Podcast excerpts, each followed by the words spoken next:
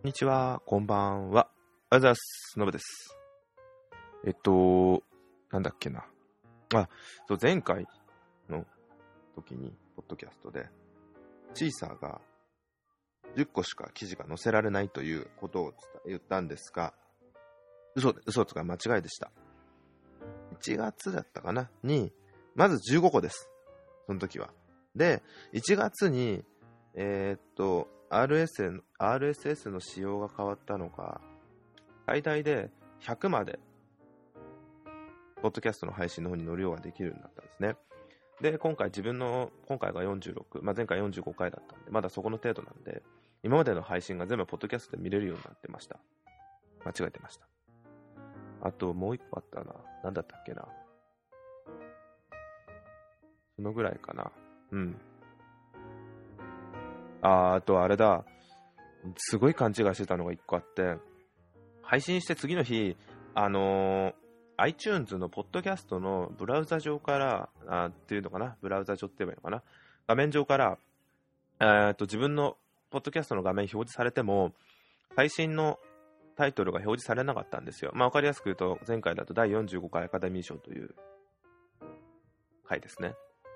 で、あれ表示されてねえなと思って、なんだこれと思って、何度もそう配信なりやり直しても表示されなくて、これ配信されてないのかなと思ったんですけど、ちょっと自分が 技術的な部分を勘違いしてて、あの、あれですよね、登録、まあ、例えば購読したときに、購読したら、見に行くんですよね、自分でそこの配信先に、新しいは、えーっと、新しい配信があるかどうかを自分が購読先の方に見に行くので、ちゃんとありました。なので、あるかと思ってたのに、ないと思ってたのはちゃんとあったので、すごい勘違いをしてました。なかなか恥ずかしいことをしちゃいました。すいません。こんなこともわかんないのかと、ちょっと自分で驚いてしまいました。驚いたって表現が変かな。はい。で、えーっと、今回第46回ということです。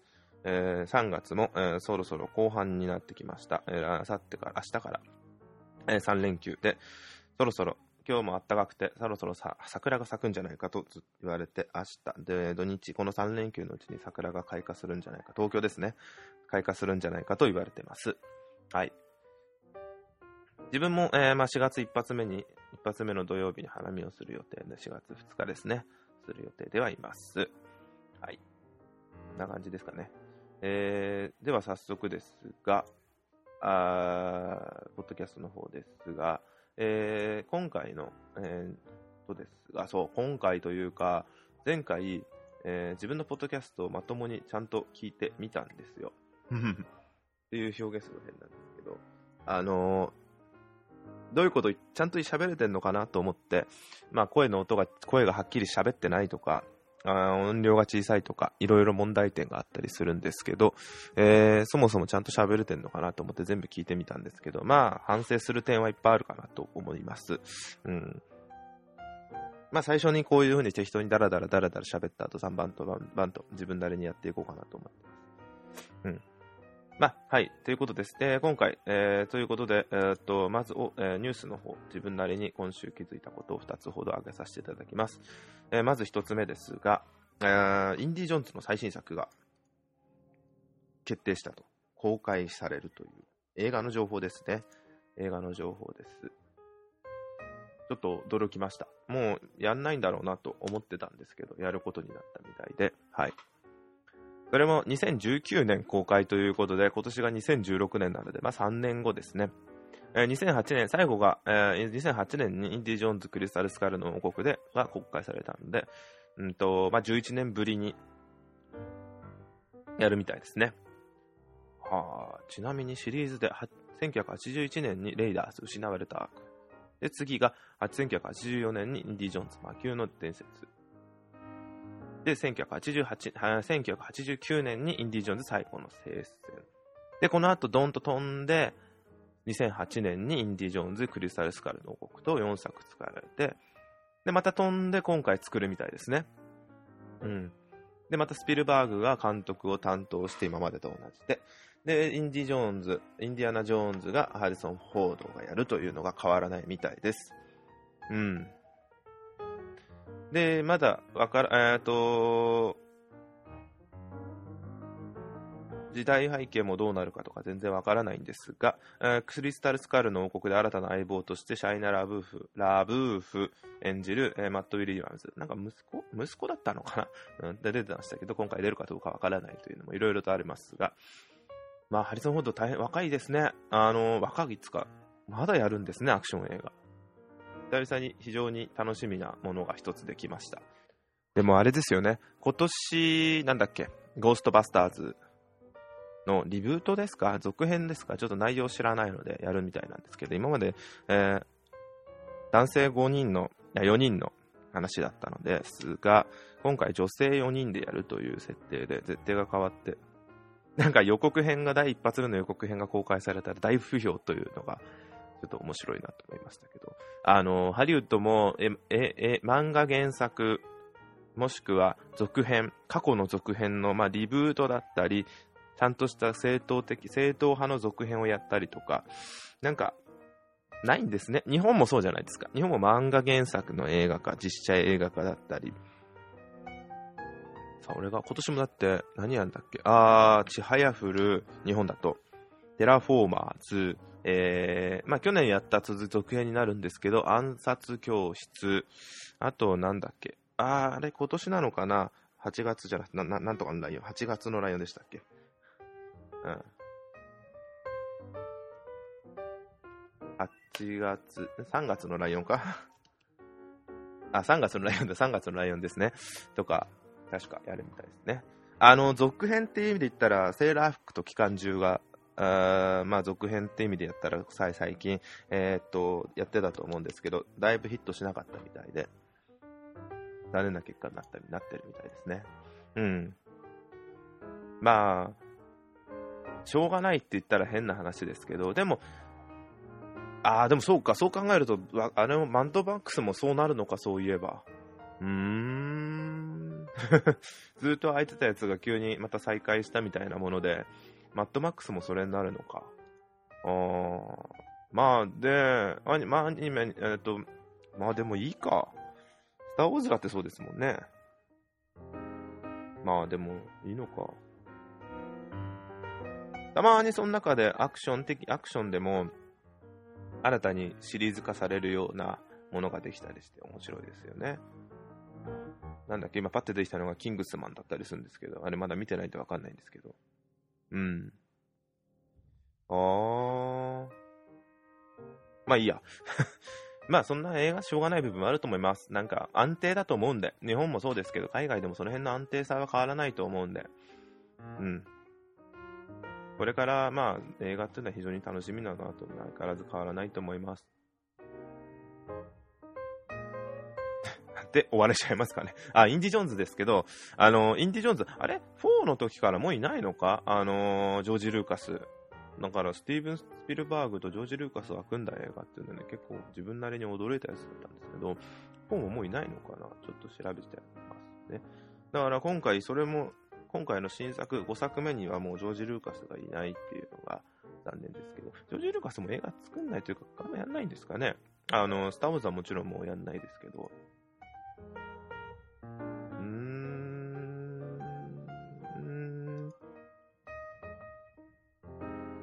あ、ジョージ・ルカスいたいるのか。前作いたから、制作組織。今回もういないんですかねっていうねっていうねっていうね原案。うーん。ちなみに話をちょっと飛ばしちゃいますけど、えージョージ・ルーカスは、なんだ、レッドテイルズって制作組織。なんかやってたんですね。全然知らない。日本では未公開。えー、ジョージ・ルーカスの葬式だ、制作葬式なのに。おー、やってたんですね。2012年に。うん。どうなんだろう。まあいいや。うーん、で、まあ今回それがやるというのが非常に、うん、ワクワクしたことです。まあこれは以上ですね。えー、次です。えー、次が、あープレイステーション VR の価格が発表、あ価格と発売日が発表されたということです。えっ、と、価格は、と399ドル日本円にすると、今までの日本円だと1ドル100円で来るのが多かったんですけど、あの、プレイステーション、ソニーの製品は。ただちょっとプレイステーション VR に関しては、なんか、あの、為替の相場、為替の相場を反映したのか、あのー反映したみたいでちょっと違いますね。うんと、発売日は10月。日にちはまだなのかな？細かな日にちは。10月で、価格が先ほどの399ドルだったんですけど、えー、っと、日本円だと4万4980円。な約4万5000円で税抜き。っていう形で発売されるみたいですね。で、これ注意しなきゃいけないのが、えっと、VR やるにあたって、もちろん、この本体は必要で、もちろんプレイステーション4も必要なんですよ。うん、これ、プレイステーション4に付属する、えっと、新しい周辺機器というイメージですよね。あイメージするなら何だろう。まあ、なかなかこういう系のは今までなかったんで、何も表現するもんないですね。うん、で、まあ、銃とかああいうのになるんですか？あのー、Wii で言ったら、あの、Wii フィットのあの、体重計とか。うん。全然物が違うんで比較はできないんですけど。で、注意するのがまずプレイステーション4はもちろん。で、あと、プレイステーション、えっと、なんだっけ、カメラも必要なんですよ。これって。多分、ちゃんとあんどっか書いたんだろうなと思うんですけどね。うん。カメラをと、プレイステーション VR が持っている、カメラから、えっ、と、プレイステーション VR が持っている、あの、明かり、画面が、えっ、と、かけたところに何点か、俺、青色のが光があるんですけど、青色だと思うんですよね。色変わんないと思うんですけど、LED の青色の光があって、その6つの、6つあるんですね、6つ。あ、じゃあ9つ。9つの LED ライトがあって、それで、えー、カメラから、カメラがそれを見て、ポジションのトラッキングを行う。どこにいるか、その人がいるかっていうのを判断するというですね。そういうのがあるんですね。そのためにカメラが必要ということになります。で、カメラは付属、もしかしたらセットの、セットパッケージみたいなのが出るかもしれませんが、今回はそれは出ない今のところ出る予定がないということなので、えー、カメラを別で買わなきゃいけない。確か5000円程度だと思うんですけど、カメラは。で購入するというので、まあだから、すっげえざっくりとした場合、いうことを言うと、えー、税抜き、税別で、税抜きで、だいたい5万円ぐらい、最低でもかかるのかなと。で、あとは、あのー、あれですね、あの、何でしたっけ？あ、ムーブ。プレイステーションムーブっていうのもあったらまたゲームの、いや、コントローラーですね。あの、Wii リモコンみたいな形のコントローラー、それもモーションコントローラーとして、それもあったらまたいろいろと幅が広がるという。ちなみに、あの、もうすでに発表されてる、あの、 Oculus Rift と HTC ベイ、ベイブ？なんですな。バイ、バイブ？違うな。っていうのが、すでに 2, 2か、2つ別の、いわゆるこちらパソコン対応としてすでに発表されてたものがあります。で、あれ？もう Oculus Rift って、ああ、4月4月ですね。3月28日だ。4月に発売で、えー、HTC の方も4月発売というので、こちらは全然、えー、プレイステーション VR より早めに発売されるというんですけど、えー、こちらの方が価格的には Oculus Rift が599ドル。で、HTC の方が7 799ドル。あ日本円だといくらだ？うん、よいしょ。出ないか。あのー、まあ、高いです。高いですよね。倍、倍近く、倍近く行くのもあります。うん、HTC の方が。ただ、ちょっとこれは、あのー、なんとも言えないのが、例えば、オキュラス、えー、っと、あれ？ついてないのかな？なんか、HTC かな？そうそう。HTC だと、これって、もうすでに、あの例えばカメラ必要ですとか言ったのが、こちらはそれが最初から付属しているとか、プレイステーションムーブが必要ですとか、そういうのも最初から付属してるんですよね、これは。ああ、そうだ、そうだ、付属してるんですよ。うん。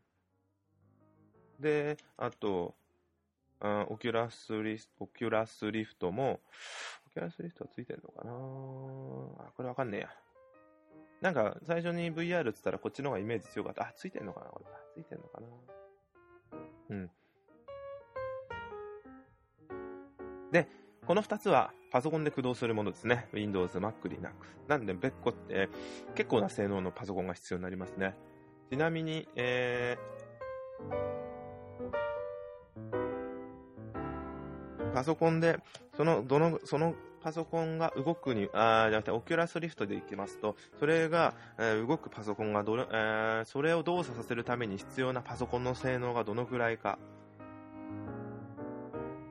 動作環境ですね。これが結構あると思うんですよ。えっ、と、あ、これか。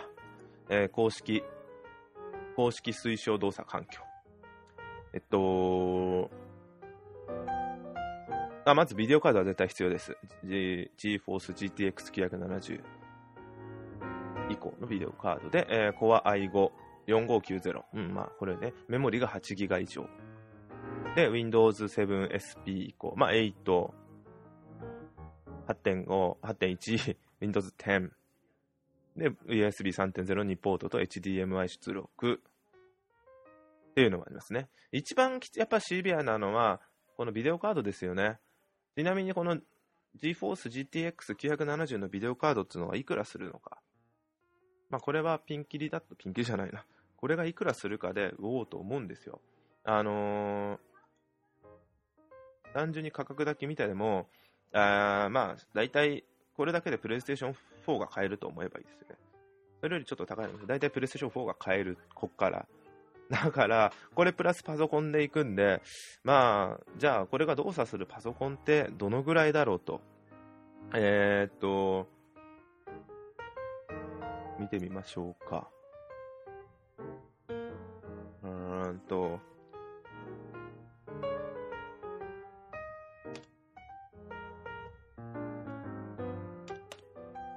推奨、あ、これか。ほら、 Ready PC ありますよね。えー、まあ、これノートだよな。ノートじゃないか。まあいいや。え、っと、やっぱり、1499ドル、17万。うん、高いですよね。えー、あ、そうだ、オキュラスリフトが日本円だと8万3800円。税込み送料別で。税込みですね。だからまあ8万切るぐらいかな。で、そんなするんですよね。17万。だから、プレイステーション VR の場合は、プレステがだいたい4万円、今3万5千円か。3万5千円で、プラス、えー、っと、だいたい5万円プラスするんで、えー、8万5千円でできる。まあもちろんソフトは別ですね。そう考えたら、安いのかもしれないですよね。全然。え？安い安いのは分かってるよ。安いんですよ。やっぱ安いなとは思うんですよね。だから、VR 体験ができるのは非常に安いなと思うんですよ。で、さっきちょっとちらちらとネット見てたら性能の部分が出てきたんですよ。じゃあ性能はどうなのって言ったら、あのー、まあこれは本当にやってみなきゃわかんない部分があるんで、一概に言えないんですよ。性能はほとんど一緒です。一番解像度が、えー、プレイステーション VR が一番低い。えー、HTC と Oculus は、えー、2160の1200。で、片目あたり、要はフル HD よりちょっとあるぐらいって考えてますかね。で、プレイステーション VR は1920の1900、1080、1088、えっ、ー、と、1920の1080。がフル HD、フル HD。で、片目あたり960の1080になるんですよ。だから、オキュラスと HCC は片目でフル HD を表現してるんですけど、PS、プレイステーション VR は片目ではそこまでやってないんですよね。うん、でもリフレッシュレートが120ヘルツ。まあいいや。うん。だからまあこの辺っていうのは結局ソフトなんで何も変わんないのかなと思うんですよ。だからまあいいのかな。うん。で、なんだっけな。あのー、あ、そうそうそう。あれ、じゃあこの、これ、そう、ちょっと気になったのが1個あったんで、いろいろ見てたんですけど、あのー、まあ、プレステ VR の話になるんですけど、これってどうやってプレステにつなぐのかなと思ったんですよ。プレイステーション4に。なんかね、USB でつなぐのとか思っちゃったんですけど、違くて、VR ヘッドセットのと別で、それはそもそもプレセプロセッサーユニットっていうのにつなぐんですよ。それ自体は。で、そっから、プレイステーション4につなぐんですけど、そのつなぎ方っていうのがちょっと面白くて、面白いっていうのかなこれが普通なんですかねあの、HDMI ケーブルを、プレイステーション4から出ている HDMI ケーブルをこのプロセッサーユニットにつなぐんですよ。で、その、そこから出てきた、えー、また、そこからまた HDMI ケーブルをテレビにつなぐような感じですね。インとアウトがあって、プロセッサーユニットに。あ、なるほどと。それでやるような形みたいなんですよね。間違ってたらすいません。えっ、と、ちょっとちゃんと調べてみましょうか。少々お待ちください。うーん、調べたけどわかんなかったな。これはもうちょっとまた改めて調べてみますね。えっ、と、ただ、あの、プロセッサーユニットっていうのが、えー、まあ、画面を、えー 3D、入力された映像を 3D に変換する、えー、2つの画面に分けて 3D 処理をするというのを行っているんですね。で、また、さっからテレビ用の画面にも、テレビっていうのが、えー、プレイステーション VR じゃなく、テレビ画面にも出力させるようにも処理したりとか、あと、えー、カメラの端子はそちらのプレセッサーユニットの接続するみたいですね。だから、あの、もちろんゲームとしての、えー、ゲームとしての処理はプレステ4があって、VR としての機能はそのプロセッサーユニットが行うという意味なのかな。うん、V、えっ、ー、と、3D にしたりとか、あと、なんだっけ。画面傾きとか、顔が動いてるとかで、ちゃんとあの、360度のああいう動作をする際の VR 体験をする際の処理っていうのをやるのかなって思いました。はい。まあでも楽しみですね。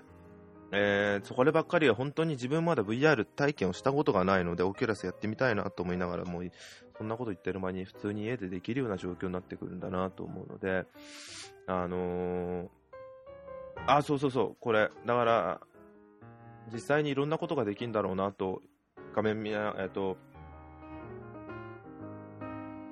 動画見ながら思いました。よくこれって一人で楽しむもんだろうと思ってたんですけど、あのー、まあ、VR のサイト、プレイステーション VR のサイト見たときに、あ、こんなやり方もあるんだと思ったのが、まあ、ヘッドセットつけた状態で、VR ヘッドセットつけた状態でも、そっちの画面が表示されてる。で、テレビは、テレビ画面、まあ、要は、えっと、実際にゲーム、いつもゲームやってる画面ですね。そっちには、もちろん、ヘッドセット内で映してる画面をそのまま映ることもできるんですけど、それじゃない、異なる視点を映すことができるっていうのがちょっと面白いなと思いました。あのー例えば自分が敵キャラになって、VR 内でその敵の視点になって、怪獣の視点になる。で、それがちょっとそのプロモーションビデオにあったやつなんですけど、で、コントローラー持っていつも通りテレビ画面に向かって操作する人たちは、あの、その下で怪獣を倒すようなキャラクターをやる。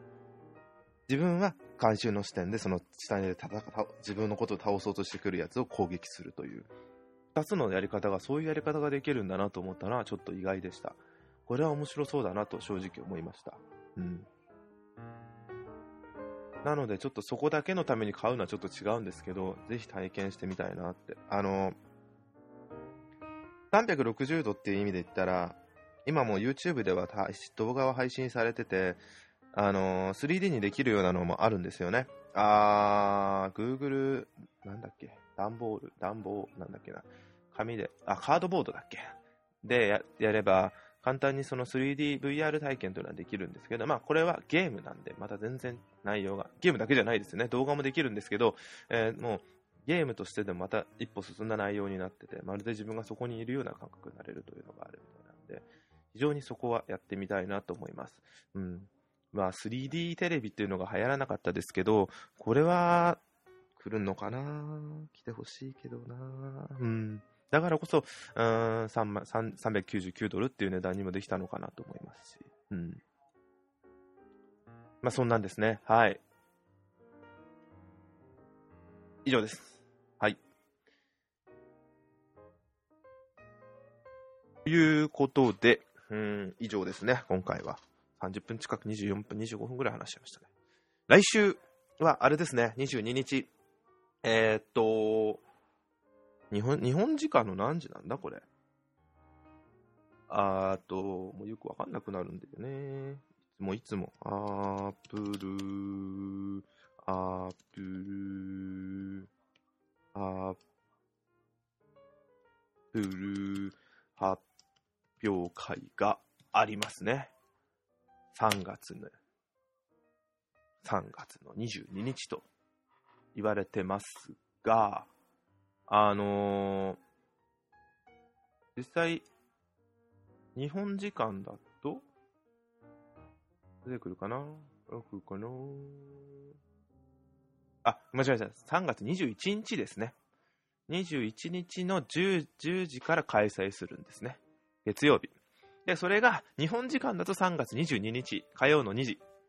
夜中2時ですね。午前2時になるんですよ。で、まあ、この時に iPhone、新型 iPhone といっても、えっと、4インチの小さな、4インチ ?4 インチか。4インチの iPhone と、Apple Pencil に対応した9.7インチ、要は iPad Air ですね。iPad Air 9.7インチの iPad Pro。と、あとなんか、えっ、と、Apple Watch の、Apple Watch の新作じゃなくて、新、新しいバンド。あとなんだっけな。えっ、と、今、なんだっけな、なんだっけ、なんかあったんだよな。え、そうなの？っていうのが。あー、なんだっけな。あのーこれは噂だけなんで出るかどうかは全く憶測ですけど、出荷制限されてるのが Apple のものであるっていうか、で、あーと、ないか。すいません。そんなこと言ってしまいました。うん。ないですね。うん。だから、あとあれか。OS10 じゃないや、I、iPhone、iPhone OS じゃなくて、iOS の9.3がその日に配信されるんじゃないかっていう噂もされてますね。うん。こんな感じですかね。まあ多分 iPhone の小型版は出るんだろうと思いますね。iPhone、iPhone SE っていう名前なのか、iPhone SE っていうのか、いろんな名前で言われてますけど、うん。楽しみですね。はい。こんな感じです。以上です。えーまた来週よろしくお願いいたします。失礼いたします。ありがとうございました。さようなら。